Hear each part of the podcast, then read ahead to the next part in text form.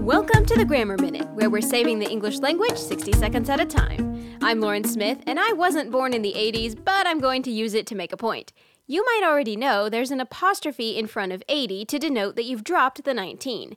But oddly, the direction of the apostrophe actually matters. Notice how when you type an apostrophe in the computer, it's slightly curved in one direction. That curve should be concave to whatever is omitted. So in the 80s example, the apostrophe should look sort of backward. This is surprisingly difficult to type into the computer. You may actually have to type a letter, write the apostrophe, and then delete the letter to get it pointing in the correct direction. Now, you may be asking, is anyone really going to notice that? Yes, I can guarantee that you will the next time you see it printed incorrectly now that you've listened to this episode. And that's your Grammar Minute. Visit thegrammarminute.com for more tips and tricks.